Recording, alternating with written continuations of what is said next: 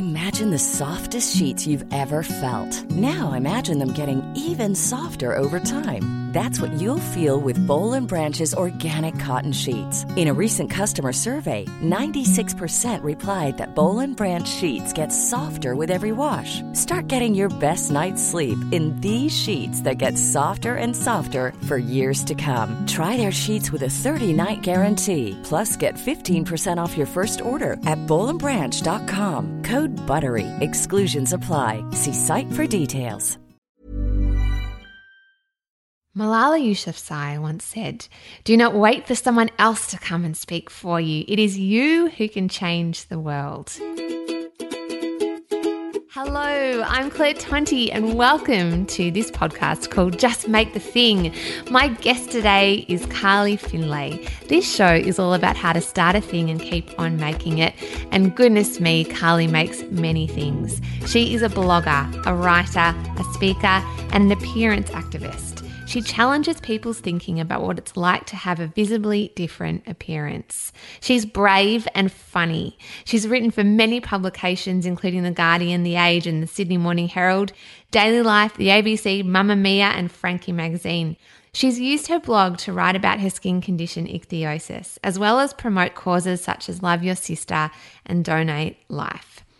Carly was named as one of Australia's most influential women in the Australian Financial Review and Westpac 100 Women of Influence Awards for 2014. Man, I was nervous meeting this incredible person.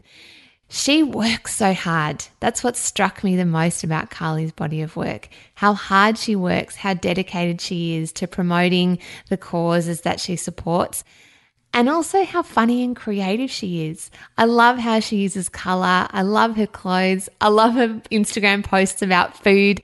And that's how I found her on Instagram at Carly Findlay. If you don't follow her, go and follow her now. She has so much joy and insight, and I think also intelligence to bring to the debate about diverse voices, about growing up as a woman now in 2018, and and she challenges us to create more inclusive spaces for everybody.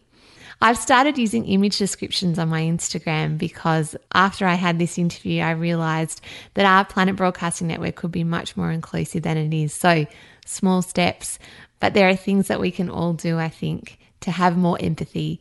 And Carly teaches us that. So, here she is we recorded in a really hot room. We were both exhausted because the heat was crazy, and Carly has trouble um, regulating her body temperature. But she was an amazing trooper and stuck through all of my questions. So here she is in all her glory, Carly Findlay.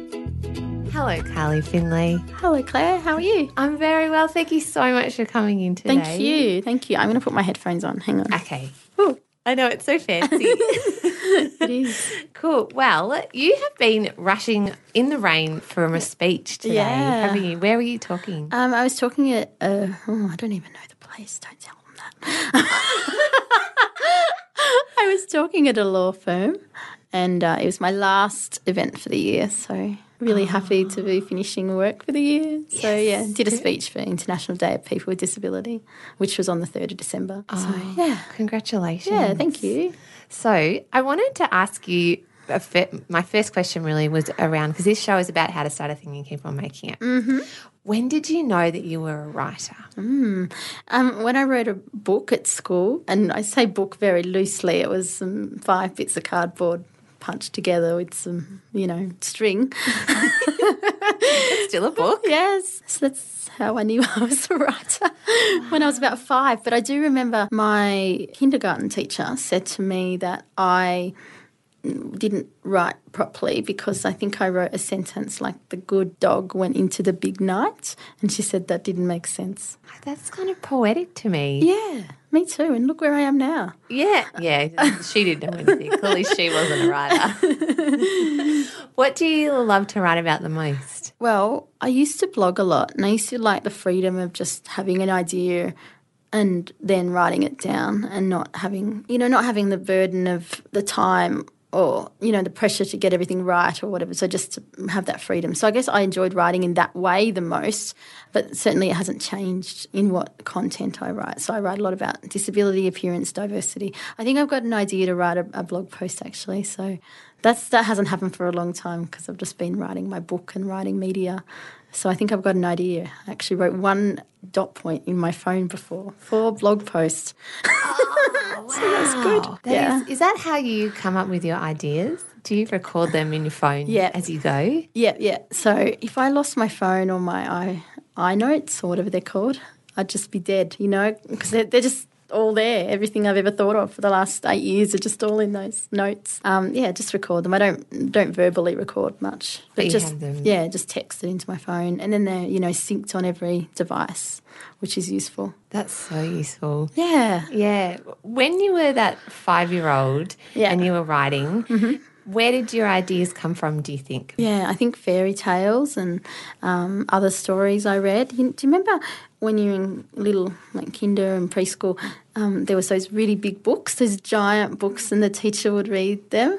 Yeah, those kind of books, um, like Grug and Spot, Meg and Mog, Miffy, all those kids' yeah. books. Yeah, oh, I, love, I used to be a primary school teacher. Oh, yeah, I love the best. The big books are the best. Yeah, because it's the images and the and I think when you're a child, the world just comes so alive with words. Yeah. Just, buzzing everywhere. Yeah. I remember the hippopotamus on my roof eating cake. Do you remember that book? Oh, yes. yes. I, oh, I, read that to my son all the oh, time. So good. Um, so all of those sorts of books, maybe. Um, also, my mum used to tell stories, and my dad as well.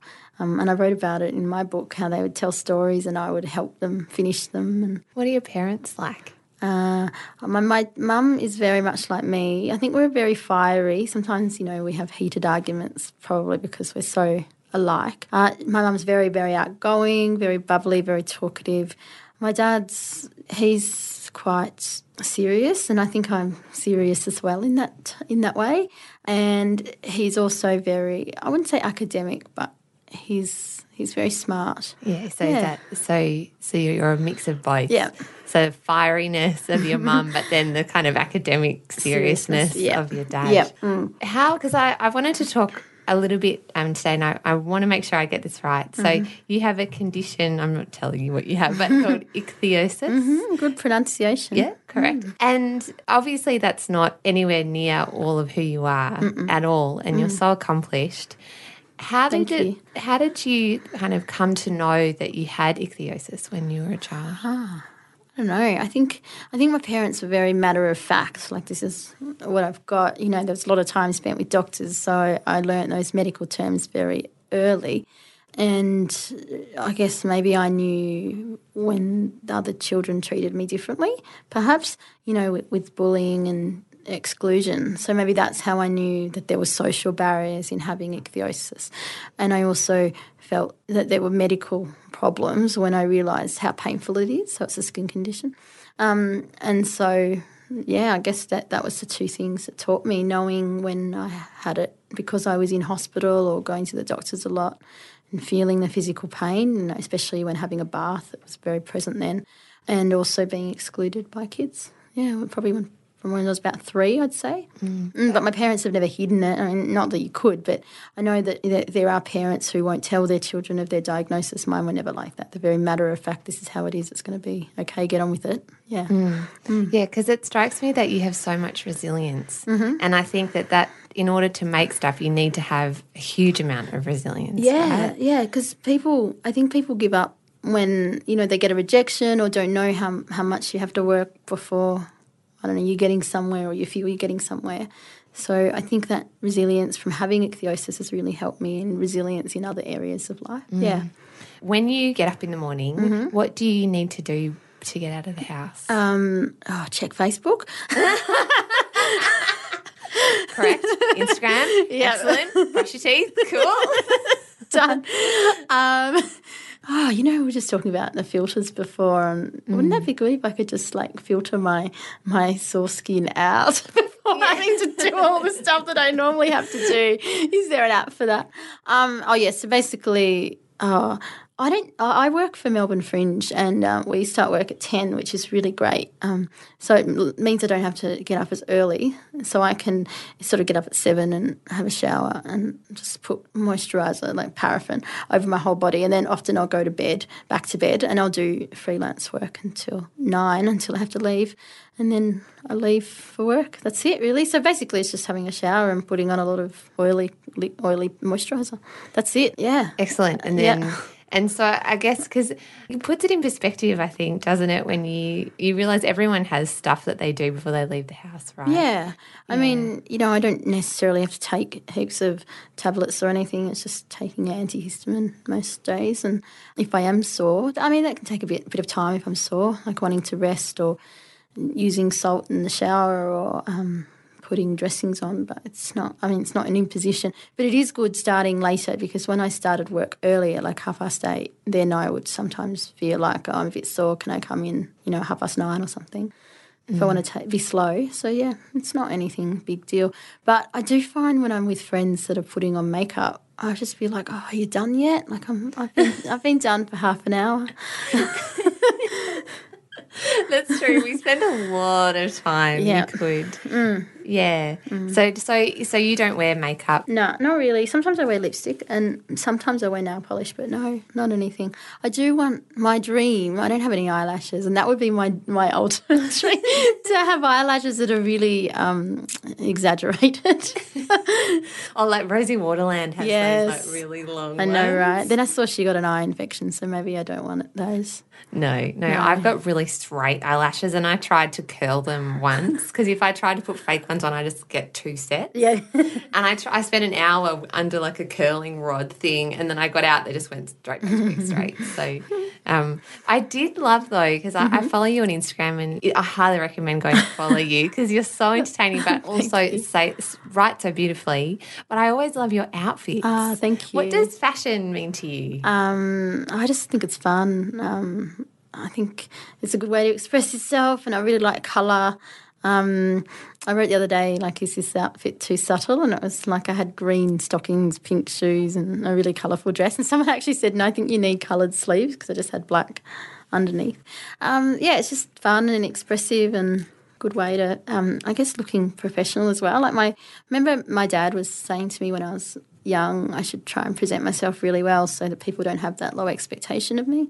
So that's kind of always stuck. Mm. Yeah. That's a huge lesson for everyone, mm. Mm. I think. I think so, and I think you know we uh, disabled people have the you know shoulder the low expectations of, of everybody, thinking that we're you know someone to be pitied or someone to be placed on a pedestal for just getting out of bed.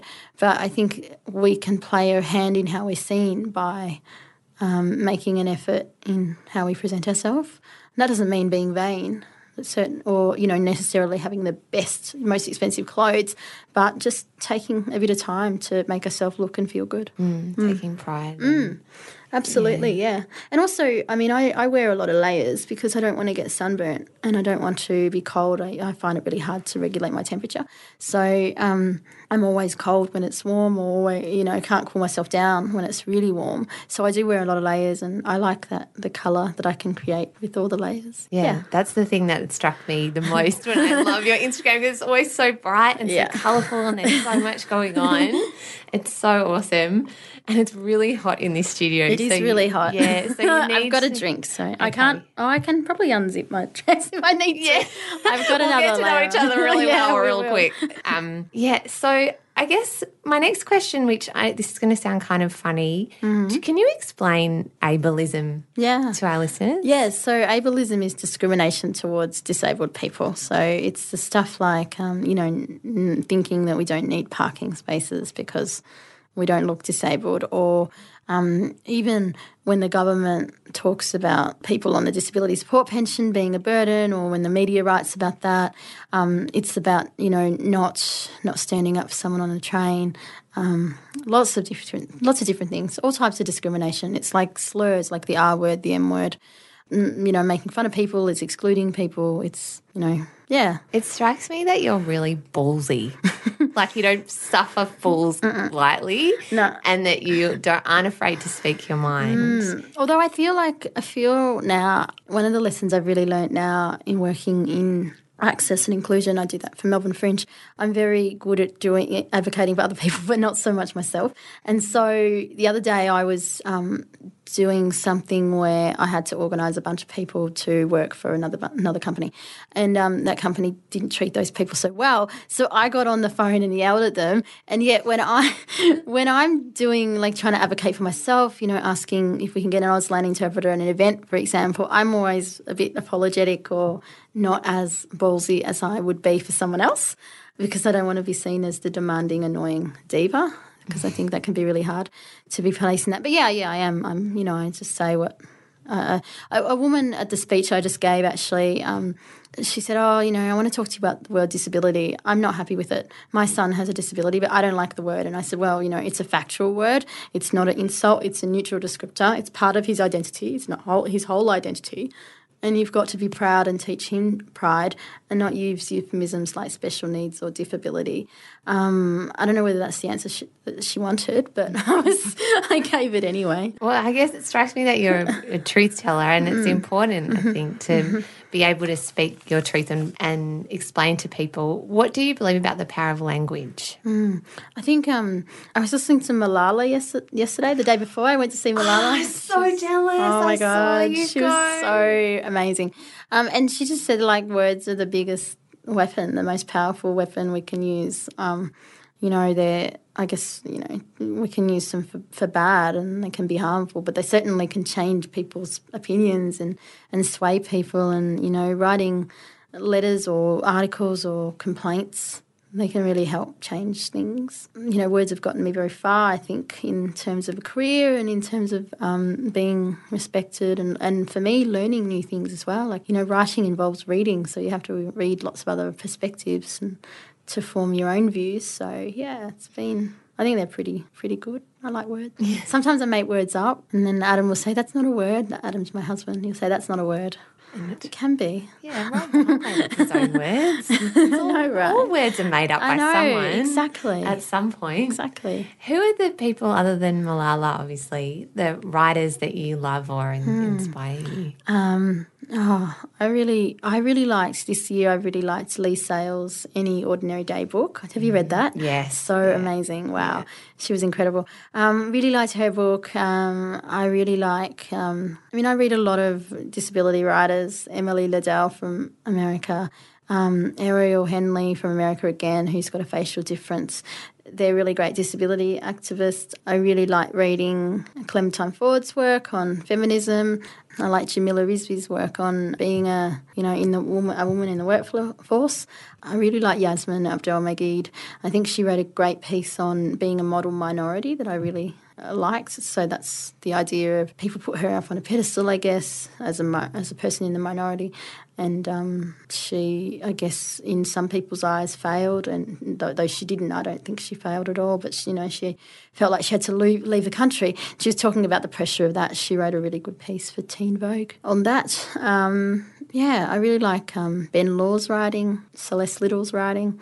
Um, lots of Australian activists, writer people I like. Mm. Yeah. Um, what do you, I guess this is a bit of a funny question, mm-hmm. but I, I wanted to ask you about the title of your book. Mm. Why is it called Say Hello? Yeah, so Say Hello, it was um, my agent, Jacinta, came up with that because when I did my book um, proposal, so in writing a book, um, I had a few publishers approached me, and then um, I got an agent, Jacinta and Danielle, Jacinta Di Mase, and um, they helped me put a book proposal together.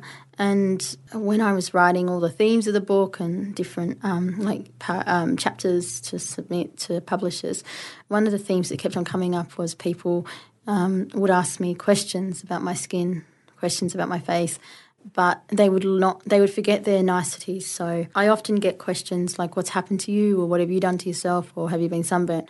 And they don't say hello. And when other people are greeted they're often greeted by hello. So i wanted to invite people to say hello rather than asking these questions. Or if they must ask these questions which i really hope they don't i hope that it's you know, politeness is, is used. Mm. Mm. It's a lovely thought and also something I just haven't ever thought about before that right that people would be so rude mm. like that to me that surprises me yeah it, it still surprises me i think um, you know because I feel like I should be able to go down the street and not be asked. But um, yeah, people just forget. And I, I, think for disabled people, our bodies are often not our own property. Our bodies are medicalised and by the medical industry, but also because of shows like Embarrassing Bodies or that awful Doctor, what's that, Doctor Pimple Pop, for example, oh, yeah. you know, where people watch that kind of stuff as entertainment. Um, we in, in the street then become people's infotainment. You know, we, we're expected to ask, answer questions to, uh, to satisfy their curiosity.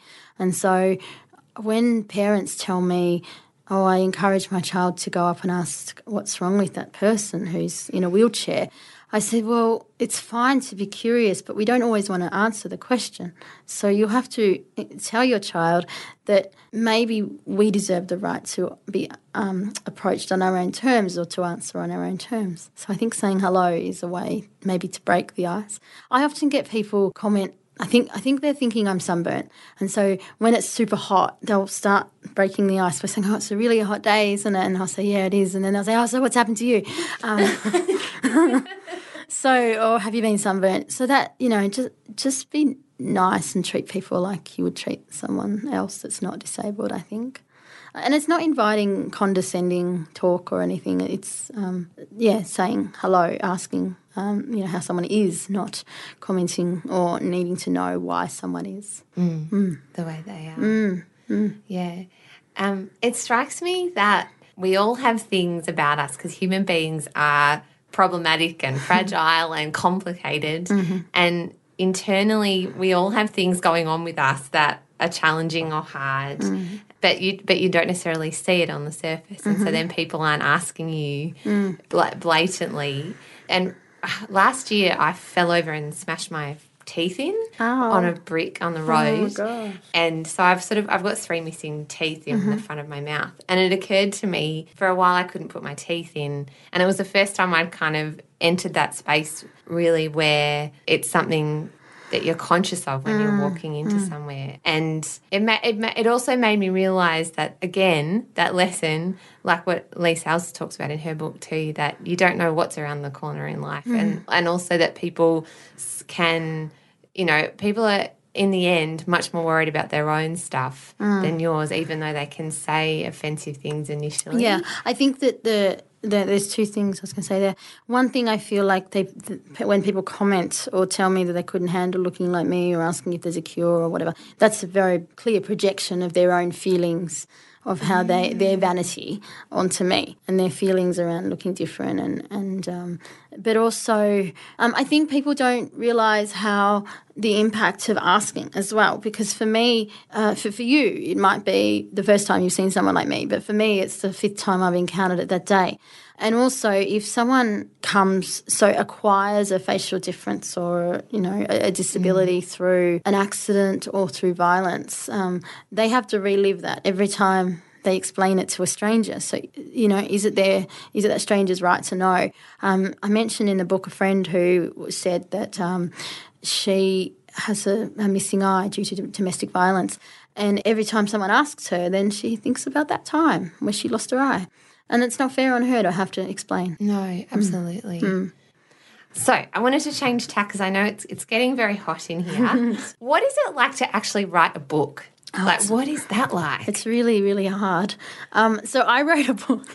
I wrote most of my book on my iPad in my in my notes as well. really? So there was. So I've got a whole folder on my in my notes, like just book, and then I just file those like each chapter into there. And so I thought it would be really easy. I thought, oh yeah, I'll just um, write like I would blog posts um, and then put them together somehow. Um, and it's not like that at all. So I wrote all these chapters uh, in my book, uh, for my book in my iPad. And then um, I met this woman at Connie Johnson's funeral, at Connie Johnson's public memorial. I met her on the steps of the memorial. And she's an artist. And she said, What do you want? What do you do? And I told her I was a writer and I was writing my book at the time. This was in September last year. And she said, Oh, I have a studio. Come, come to my studio and you can write. You can be our guest for a month. So then I wrote the rest of the book, on pretty much the whole book, really Let's not lie. Um, I I had all these. No, I had all these notes in iPad, um, and then I wrote, and I took my MacBook in, and I wrote um, all of the book, nearly all of the book, in that in that studio, which was lovely because I could just you know do it at the table, whereas normally I just write in bed. And um, but I realised I didn't have enough words in my all my notes to make up this, you know, in like six weeks to the end of the book um, um, the deadline, I had you know like forty thousand words, and it had to be eighty thousand. Oh god! So anyway, so it's it's really hard, and you have to dig into your soul, I guess, and think about things that you might not want to. And also, you know, I don't want to be.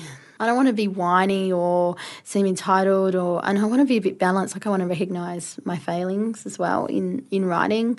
You know, so saying I'm I'm not always a nice person or not always um, a good friend or whatever. So you've got to admit things that possibly aren't nice to admit.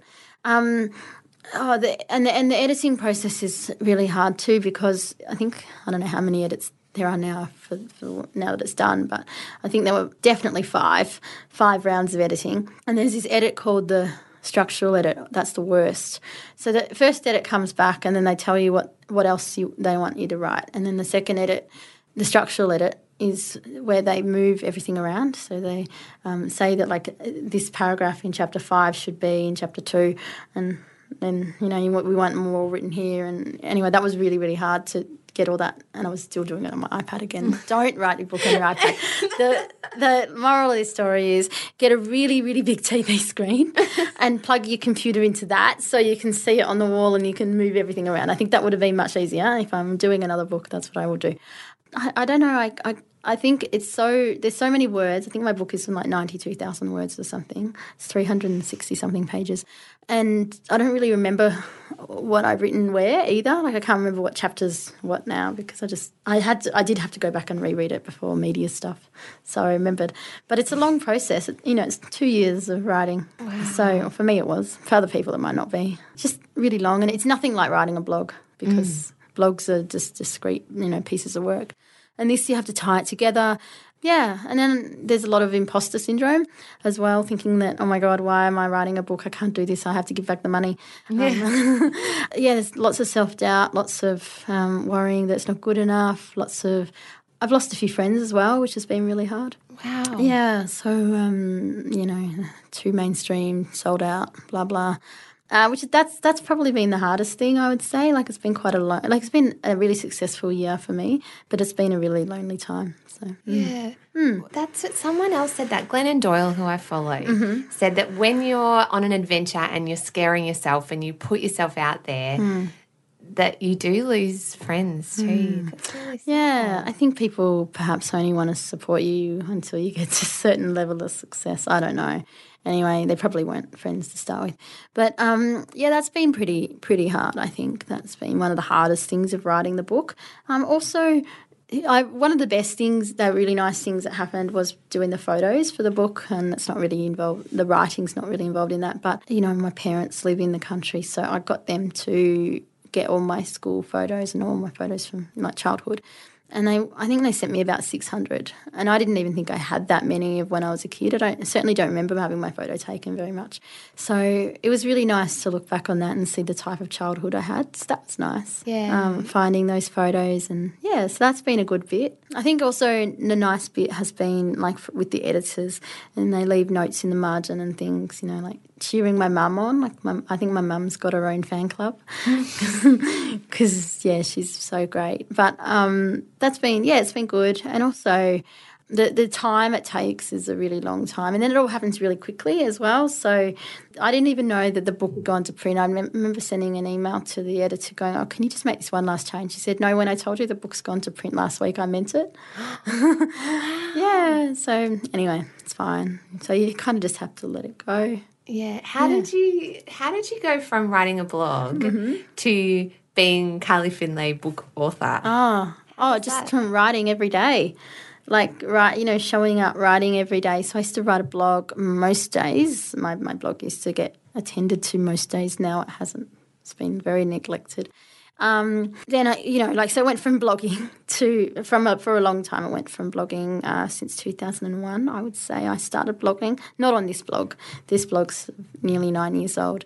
Then I just submitted stuff to the media, got writing for the media a bit, so Daily Life, SBS, ABC, uh, Mamamia, Frankie, stuff like that. And then just keeping on writing and keeping on being visible and putting myself forward and putting others forward too. You know, that kind of um, promoting others is very reciprocal. Mm. Um, yeah, so then it just, you know, it certainly didn't happen. I'd been blogging for seven years before um, people approached me with, we want to publish your book. So, yeah, like, you know, I've been blogging on this yeah. blog for seven years. Yeah, so yeah. did you write a submission for this book? To publishers or did yeah. you? yeah oh so i got in 2016 around this time actually in 2000 at the end of 2016 i was on christmas holidays and i was reading clem ford's fight like a girl and um, Lindy West's Shrill and i thought i want to write my own i think it's time.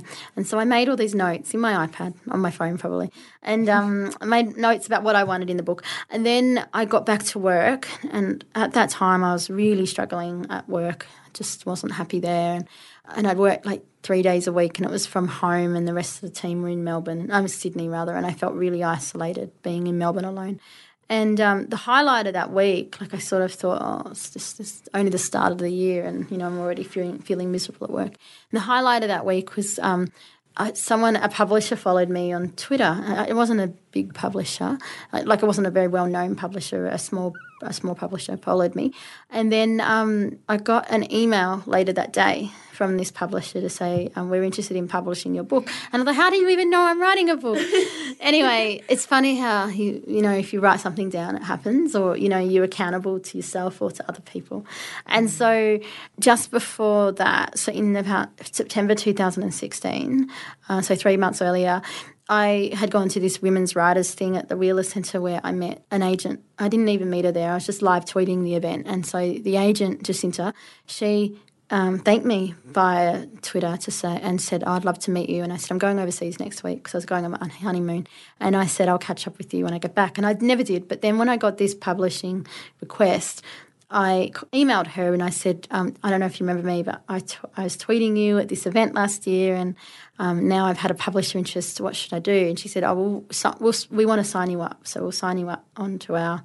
roster yes yeah, sta- yeah. stable i guess and so then she said, and we'll help you put a book proposal together. So I said, okay. And then the next week, I had an interview for uh, 200 women. Do you know the book 200 Women? It's 200 women from around the world, and we, we were photographed. And um, so I was one of those in the book. And the people that were taking my photographs said, um, "Oh, a lady from the publisher's coming to your interview. She's really interested in publishing your book." And I thought, well, "How does she know I'm writing a book?"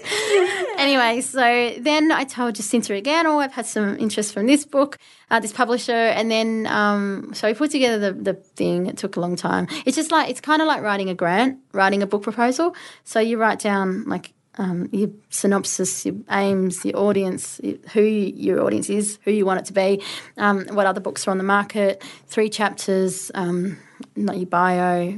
Oh, I can't remember what else. But anyway, so it's, yeah, it's just kind of like writing a grant, I guess. And then, yeah, so we sent that out in March, and then by May, I had five yeses. We sent it to nine people. I had five yeses and three no's and a no and a I don't know. So yeah, so that was exciting. I had to choose, and it was like choosing a puppy, you know, where you have won all of them because they're all you know they're all great, and then you get to know you get to know the people because they all take you out to lunch or you have meetings or, and then um, had to say no to four four of them, and you, you still keep that you know the, the relationships with them. Um, I'm working with one. Um, well, I, I, did think I did an interview with with an author from one of the publishers once, and then um, you know I've seen other publishers around, and mm. so that was really nice. So I chose HarperCollins, and they've been amazing to work with. So yeah, so that's that's was, incredible. Yeah, and then I used that chapter summary, the chapter outline for um, the book as well. So I oh, just wow. that's how I organised my work when I first started. So I would say something, you know, like uh, today I'm going to work on chapter three, whatever that was then, and then just write to that, you know, 4,000 words or whatever. So, yeah. So that's how, and that's how you've, you've kept it from back oh, then when it was in the notes in your phone uh, to now? No, well, it's a lot different. Yeah, like thousand words. yeah, it's a lot different. Probably but in notes Some of the chapters phone. are still called the same, I think. Yeah, yeah. Wow. Mm. Don't you believe in the universe? Yeah, well, Like. I didn't, but then I did. I didn't, but then I did. You know, even when I, you know, like when I was thinking about, I used to work for the government for a long time, and um, and it was very well paying and it was very secure. And then I quit to go to this part time job, the one that I wasn't happy with, and um, but before that, I made a list of things I was going to do to make money. So it's literally a list of how to make money, all these different things. And then my husband said, "Oh, you should pitch to big business." And then the next day, this company emailed me to go, um, "Oh, we really like you to put in a proposal for us to do training, to deliver training to 400 staff." And I'm like, "Okay." And I and then I thought, "Oh my god, how do I do a tender? I don't know how to write a tender." And so I rang my old manager from the government, going, "How do I write a tender?" And then I got it, and I, I was it just finished up this year, this last month. But it was really great to be able to deliver training over, you know, every month for two years. Yeah. And, I'm re pitching actually, so fingers crossed I get it. But yeah, So, because what? So, could you explain what a tender is? um, it's just like a proposal to work for someone, and then they discuss it with the managers, and then they choose who is the best value. And, and I and got it's it. Carly. Mm, apparently. so yeah, it was it was really fun and yeah, I think that that experience to have that money while I was writing my book was really good because it was it's really good money to do to do that kind of training and I could just um, you know not worry so much. But now I've got a part time job. I was real I'm pretty stretched for time. Mm. Gosh, it strikes me that you're really good at hustling. You I feel like it. Um, I don't know. I don't. I don't think so. I used to see a lot of bloggers and influencers around the time when I was more, you know, blogging the most. Say 2010, 11, 12 when just be- before Instagram influencers had come, and lots of bloggers would try to work with brands, and I I was always rejected. Um, no one wanted a chronic illness blogger, which was really sad. I thought it was pretty discriminatory. That's ableism. Um, Yeah. and I think that you know they wanted someone from a certain with a certain image, and I've spoken a lot about that about how I felt really left out, and like all of my blogging peers were getting opportunities. They were going overseas. They were working with brands, um, and even like even though I had the same level of readership as them, the brands weren't interested. Um, and so that's, I guess, why I chose to go my own way with the media and with pursuing my writing rather than writing to ads, you know, writing kind of to sponsored posts. But the other day, I did a talk in Sydney uh, to a bunch of chronic illness influencers, and I did the talk in my pajamas, and I was saying how you know you can, you too can work in your pajamas and be as you know, be like successful, me. yeah. be successful. And I said, you know, it, it doesn't matter if you if you're too sore or too unwell, just you know, do your work in your pajamas. So I did this talk in my pajamas, and lots of people came up to me afterwards to say that's really great. And then Peter Alexander sent me some pajamas. Really exciting. Oh my god! Isn't it amazing the way I totally believe in the universe and how things all come around? Yeah. But you have to kind of stick at what feels right. Yeah, For you. and I think um, you know, had I worked with those brands, they wouldn't have fit anyway. You know, like were makeup brands. I don't use makeup. They were chocolate, and I really like chocolate. So you know, you have to work it for you. Um, I feel now I have to be more of a hustler. And um, sometimes, you know, someone will say, "Oh, we don't have the budget to pay you for that, so I'll just go down and meet their budget." Um, You know, not too much out of my budget, but yeah, you- you've got to be. And I think working for yourself, you'd probably find this as well. And I talk with a friend as well. When you're an employee, you, you get stuff done for you. You get your HR done for you. You get your payroll done and all that. But when you're a self-employed person, you got to do it all yourself, and it's really hard. It's so hard. Yeah. It's so confusing. Oh, I still have to wrap my head around tax Mm-hmm. and and now we've got people working for us Mm. too, and that's a whole other thing. Yeah, but but I wouldn't have it any other way. Yeah. And it strikes me that you might not have it any other way. I'm, either. yeah, I think quitting my government job and doing my own thing's been the best. Yeah, it's been great.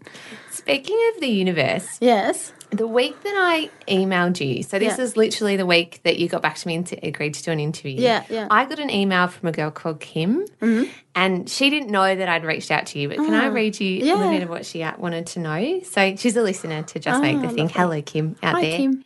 She said, I would love to hear an episode on being creative and consistent while living with a chronic disorder. Ah. I've lived with chronic muscle pain my entire life and I'm also hypermobile, and it's made it difficult for me to be consistent in anything. Mm. I n- never know when I'm going to have a bad day that leaves me trapped inside.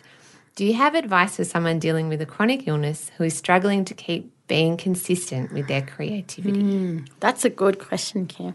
So, one thing I have found is being really open on social media, like having a social media profile keeps me accountable to other people. So if I am sore, generally someone will say, like my publishers, for example, um, oh, I told them I was sore. But I was also saying I was pretty sore on Facebook and Twitter. Uh, and then they, they saw that I was sore because I was publicising that, you know, I'm not well at the moment. And then they'd say, we don't want you to do anything. So that was really good. So setting boundaries and being public about those boundaries as well.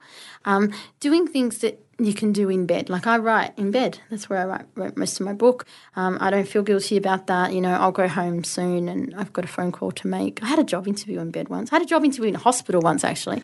Uh, oh my God. or I think I did the application in hospital and then I had the interview afterwards in bed. Um, that yeah, just being doing things that are comfortable for you and not pushing yourself too much and just setting time aside each day. Like if you take 15 minutes to write or create, um, that's enough. Um, not being too hard on yourself. Also, I think listening to podcasts is a really good way of learning and reaching out and connecting with people. Um, so that's really, yeah, that's been one of my saviours where I can listen to like minded people um, and learn things without having to do things, you know, go out and socialise or do things when I'm too sore.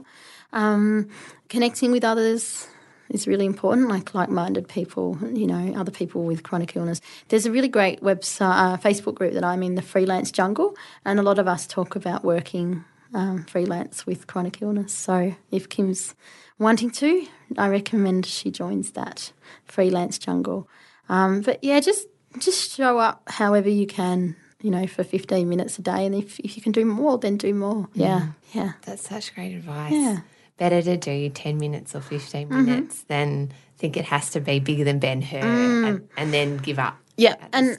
I think for like just on that, so many people ask me how how I can write a book, how, how they can write a book. You know, they'll tell me I want to write a book, and I said, "Have you written anything before?" And they'll say no, and I said, "I don't think writing a book's for you. Like, just start small. Start with the blog, start with a Facebook post if you don't feel writing is your strength, um, but don't tackle something that's so big, that's so daunting." I'm like I just said in my talk, in my speech earlier, I'm really glad I had that um, long time in practicing writing and building an audience as well, because I don't think I'd be prepared for perhaps the level of backlash I might get if I hadn't had that online um, lesson, online resilience building beforehand. Mm. Yeah. That's su- such great advice. It's mm. that start small and nothing's wasted, right? Mm, mm-hmm. And just, yeah. you know, I've used Facebook um, statuses in my book. If, if I really like them, I've, you know, built a chapter around them, for example. Mm. That, you know, it's, it's valuable stuff. Yeah. yeah. Collect, yeah. Like, so you have to feel like a bowerbird. Yeah, almost, collecting like picking, things and yeah. picking where you, yeah. So I think just, yeah, just doing that, making, creating where you can, just, you know, and ask for help as well or tell people that you can't do it. I had to say no to a lot of things recently, and I think people don't realise what work is. Um, you know, like they'll say, "Oh, can you promote this event?" And I'll say, "Look, I'm really busy right now. I'm sorry. I'm managing my health. I'm managing um, work. And then they'll say, oh, it's only sharing a Facebook event. And I said, but it's not only sharing a Facebook event, it's more than that. Mm. Mm. Yeah. So, and how, yeah, and other people, I guess people that are listening to this, um, don't put your expectations of what you think isn't a lot of work onto people that might not be able to cope so well. Mm. Yeah. How do you say no? Mm, that's hard. Um, I've got a bit of a standard answer now, like, sorry, I can't do it or it doesn't align with my values or um, someone wanted me to be involved in a anti-violence campaign recently and ordinarily I'd say yes but I was just so tired with finishing my book and I'm doing another book now. And uh, I just said I'm really sorry um, you know I'd like to be involved but I've got too much on and I don't feel like I can commit to giving this my all. And they were really grateful for that you know thanks for being honest mm. um, just wishing them the best. I think it's harder to say no to, to people like to non-companies to people like to individuals. You know if i say i can't do this right now but message me later and then they'll be like oh i just wanted a quick answer uh, and some people feel like i've let them down if i haven't given them the answer that they wanted or given them an answer at all or if they've said can you tell me what cream to use for my eczema? And I say, I don't, don't give medical advice and I feel really hard done by. So I find that a bit tricky. I'm not very mm. good at saying no. And also, I think there's the idea in the arts that if you say no, you'll never be asked again. That's the fear. Oh God, I live that every day. Oh God, if I say no to this, nothing will ever come again. Um, I, the, the, the talk that I just did, um, asked the, the company asked me to do Sydney as well, like next week or something, and I said no. I said I'm on holidays from the 14th, and um, I'm not taking on any new work. And I said, but disability is a perennial topic, so. Um, so I will talk to you, you know, to you in the new year. And then today they said, oh, we've got companies all over, so um, you know, when when you're free, let us know. So that was good. So saying no there was good. Yeah, Yeah. yeah. Yeah. Well, I guess people respect your boundaries then. and also saying no, and also I say no to working for free, and sometimes that leads to paid work, which is a bit annoying, and sometimes that's more work in saying no than it is um, if I just Said yes. Yes, yes. Um, because a lot of people ask us to work for free and expect it, and especially in disability and, and arts as well. And when they cross over, then it's doubly. And then I'll give them a whole lecture on why they should pay people, and, um, and that's a lot of work. And Yeah. yeah. Well, gosh, I could talk to you all day because I have Thank so many you. more questions. Oh, go. It's fine. Um, you got- well, I wanted to ask you about what you did with the taxi driver.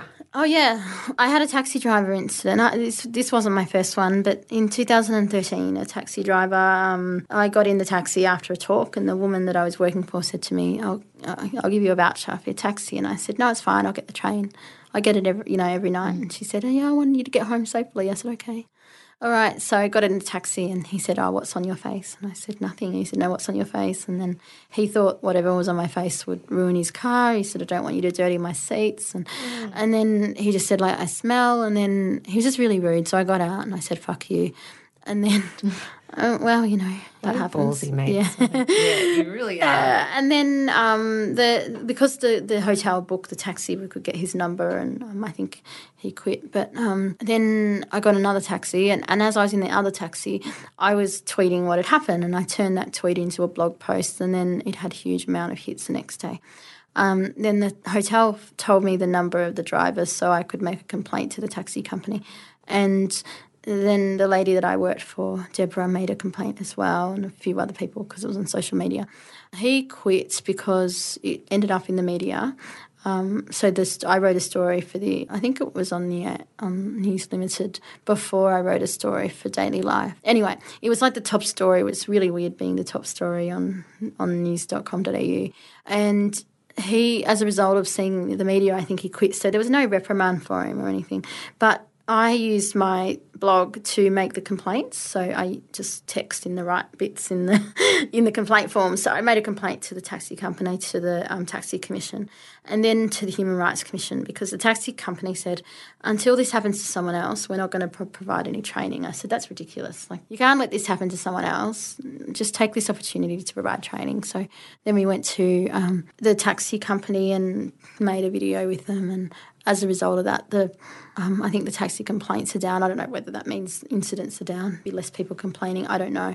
But then um, I think the power of that was to use my blog and social media to trans you know to translate that into a complaint, and so more people were aware.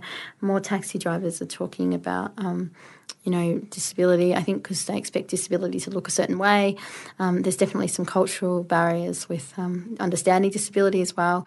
So it can be really hard. I feel like I've got a better relationship with the taxi company now. They actually sponsored the fashion show that I went, that I put on. They gave people taxis, which was really nice. But I do always look in a taxi and um, see like their number before I get in. And um, I have a lot of trouble when I go to Sydney. Actually, oh, I've got to ring them. I think they think that I'm going to give them some training for free. But um, every, every time I go to Sydney to use this certain taxi company, um, because they're just outside the station, I don't call for one. I always have a hard time because they think that the fare's too short, or they tell me I don't need it. Um, they'll ask me what's wrong, and there's always this nervousness about you know whether they'll take me or not. And yeah, it's just hard. So it's just constant. It's just a constant education. Does that ever get exhausting? Yeah, it does. Constantly educating people. Yeah, it does. And also, I think there's a like uh, the onus is often on us to do it. Us that have been like uh, the subjects of ableism to fight the ableism. So it'd be great if allies can step up, not step in the way or speak up over us, but just you know put in that complaint or ask how we, they can help. Um, I noticed, so uh, just, uh, I don't want to talk about it too much, but um, I had a really difficult incident with a radio host this year. And after that happened, I noticed that the commentary around it by non disabled people was incredible. And it showed that people were understanding and understanding that ableism is just as bad as racism and homophobia. And so that was uh, that was a good outcome because people were talking about it and they were saying this isn't okay. So yeah, that was a good result. Yeah, good on you. And yeah, could, do you want to talk any more about what happened? Yeah, I just had a difficult experience talking about microaggressions on the radio, and um, the weird thing is that uh, the interview on the radio demonstrated what those microaggressions was because the ho- the host was um, Ever catch yourself eating the same flavorless dinner three days in a row? Dreaming of something better? Well, HelloFresh is your guilt free dream come true, baby. It's me, Keke Palmer. Let's wake up those taste buds with hot, juicy pecan crusted chicken or garlic butter shrimp scampi. Mm. Hello Fresh. Stop dreaming of all the delicious possibilities and dig in at HelloFresh.com. Let's get this dinner party started.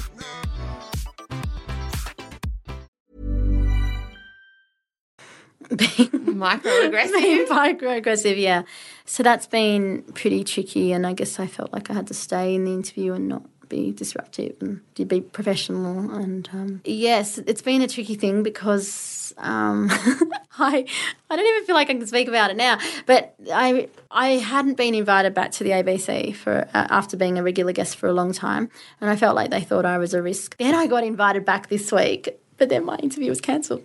Oh uh, no. I don't. I don't know what the reason was, but I'm sure it was fine. I don't think it was me. Um, but yeah, I think you know if the apology would be really meaningful if they just had me back and and committed to having diverse people on. Mm. Mm. Definitely. I saw a quote on your website that says disability is the forgotten part of identity.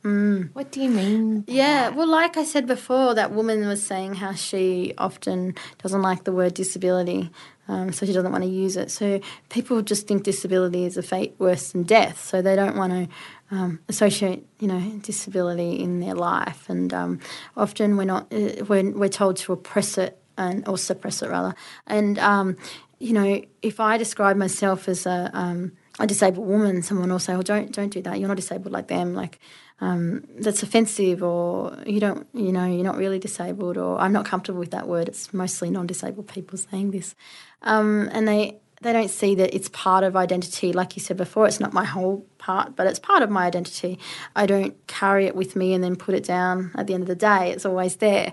Um, but it's it's you know it's identity like womanhood is like you know sexuality like gender like race religion yeah and and we're, we're often denied that because of the euphemisms that people use because of special needs because of disability differently abled those kinds of words are often used instead of disability and so that's showing that we're not even allowed to use the words the factual words that describe us That describe us. yeah yeah Um, so Yeah. I wanted to ask. This is a this is a big question. Um, our pla- our Planet Broadcasting Network. It strikes me as not being very accessible for everybody, particularly for people. I guess in terms of people who are deaf. And uh, is there ways that do you know much about how to do Yeah. transcribing and, and how to make things more accessible? Yeah, you, you can provide a transcript with every podcast. Um, I'm, I I know that that costs money, but in terms of listenership, it could have a whole new reach.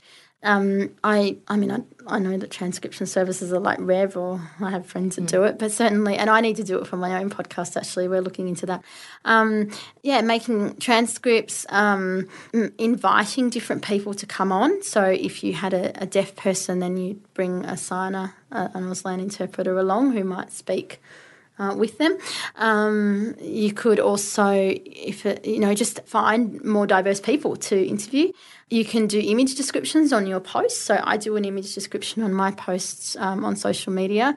So, for example, um, if I was to describe how I like, if I put a photo up of myself right now, I would be a woman with a red face, um, short dark curly hair, wearing headphones with a dress with pink horses on it. Um, so you know, it's not hard to do an image description on each post. It's just you know two minutes extra. And once you do them, you know, image descriptions are now embedded on Instagram, so you can just do them when you do your Instagram um, tagging. Um, you can also yeah let people know that that you're wanting to reach a new community by going out to those communities and talking to them. So, um, telling different communities, uh, you know, like Deaf Arts Network or um, Vision Australia that you're doing podcasts. Yeah, mm-hmm. promoting it to those communities, but just inviting people on and looking at what they're doing. There's a lot of people doing really great creative things. I met a guy the other day who was um, the official photographer at an event I spoke at, and he was blind, and he was talking about how his photos, um, how digital photography has opened up the world because before he couldn't, he saw very um, narrowly, and now that he could put the memory card into his TV and see the photos he'd taken, and he's seeing all these new things that he couldn't see before. That was pretty amazing to hear that. You should get him on the podcast. Yeah, yeah. he sounds incredible. Yeah. And now you've inspired me for 2019. Right. Also, I can get. maybe like a lift or a ramp in your building. Yeah. Oh, that's a really good point. I'll get on to Evan about that one. hopefully you're listening, Evan. yeah, because that is a huge thing, isn't it, with access? Mm, with just ramps. not even being able to get in the door. So, mm. you know, and going to someone, if, if someone can't come to you, then you can go to someone, yeah, yeah with your equipment. Thank you. Yeah, and that's all right. And also taking time, you know, like if people need to have a break or um, if they need the lights down or whatever, if they've got sensory um, type disability, then yeah. Wonderful. Yeah, and listening, um, there's lots of resources online. Yeah. yeah. Okay, we've got some Good work question. to do.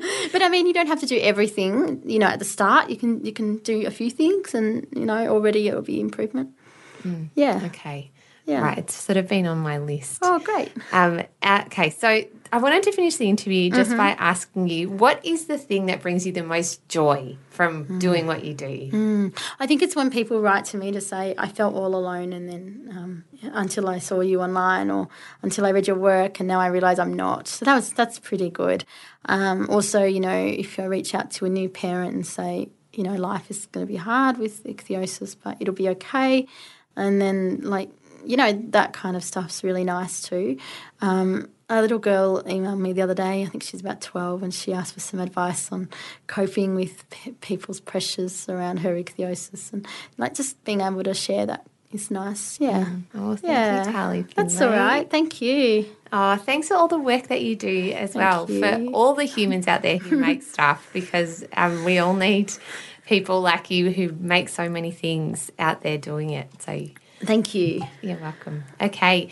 Oh, and where can we find you? Oh, yeah, I'm at carlyfindlay.com.au or at Carly Findlay on Facebook, Instagram, Twitter, um, I think YouTube. Um, and my book, it's called Say Hello, and it's out on January the 29th. And you can pre order it now at carlyfindlay.com.au slash say hello. I can't wait to read it. Thank you Thank so you. much. Okay, bye. Bye. You've been listening to a podcast with me, Claire Tonti, called Just Make the Thing, and our guest today was Carly Findlay. You can find more about Carly in our show notes, and she has her book, Say Hello, coming out in January, so definitely grab yourself a copy. You can also submit some writing if you would like to. Carly is part of a project called Growing Up Disabled in Australia, and they're calling for submissions now. So I'll put that website as well in the show notes below. The submissions close in May, and that is for a paid opportunity as well. So there you go, that's a thing that you could get started with right away. Have a great week out there. If you'd like to contact our show, just email justmakethethingpod at gmail.com. We're always after people to advertise on our show, and we love questions and topics and for you to write in and share what you're making. If you could as well, subscribe in iTunes, leave us a rating or review. It makes so much difference. It really does. So please go ahead and do that. And you can find more podcasts just like this one at planetbroadcasting.com, which is the Planet Broadcasting podcast network that I run with my husband, James Clement. I've got lots more interviews just like this one as well. So head back through our feed. You'll find wonderful interviews with people like Clare Bowditch, Jamila Rizvi, and also the teeny tiny Stevies, and lots of other incredible women, as well as comedians like Wil Anderson and Luke McGregor and Celia Pacquola. And you can find me at Claire Tonti on Instagram, which is where I like to be. Okay, have a wonderful week. I hope you're enjoying this festive season. I am. Oh my goodness. Next week, Chanel and I are dropping a, a special Christmas edition. So stick around for that on Christmas Day. And lots of love to you out there, wherever you are. Keep on making. Okay.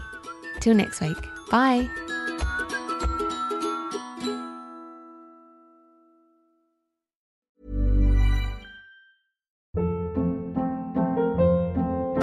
Hold up. What was that? Boring. No flavor. That was as bad as those leftovers you ate all week. Keke Palmer here, and it's time to say hello to something fresh and guilt-free. Hello Fresh. Jazz up dinner with pecan-crusted chicken or garlic butter shrimp scampi. Now that's music to my mouth. Hello Fresh. Let's get this dinner party started. Discover all the delicious possibilities at hellofresh.com.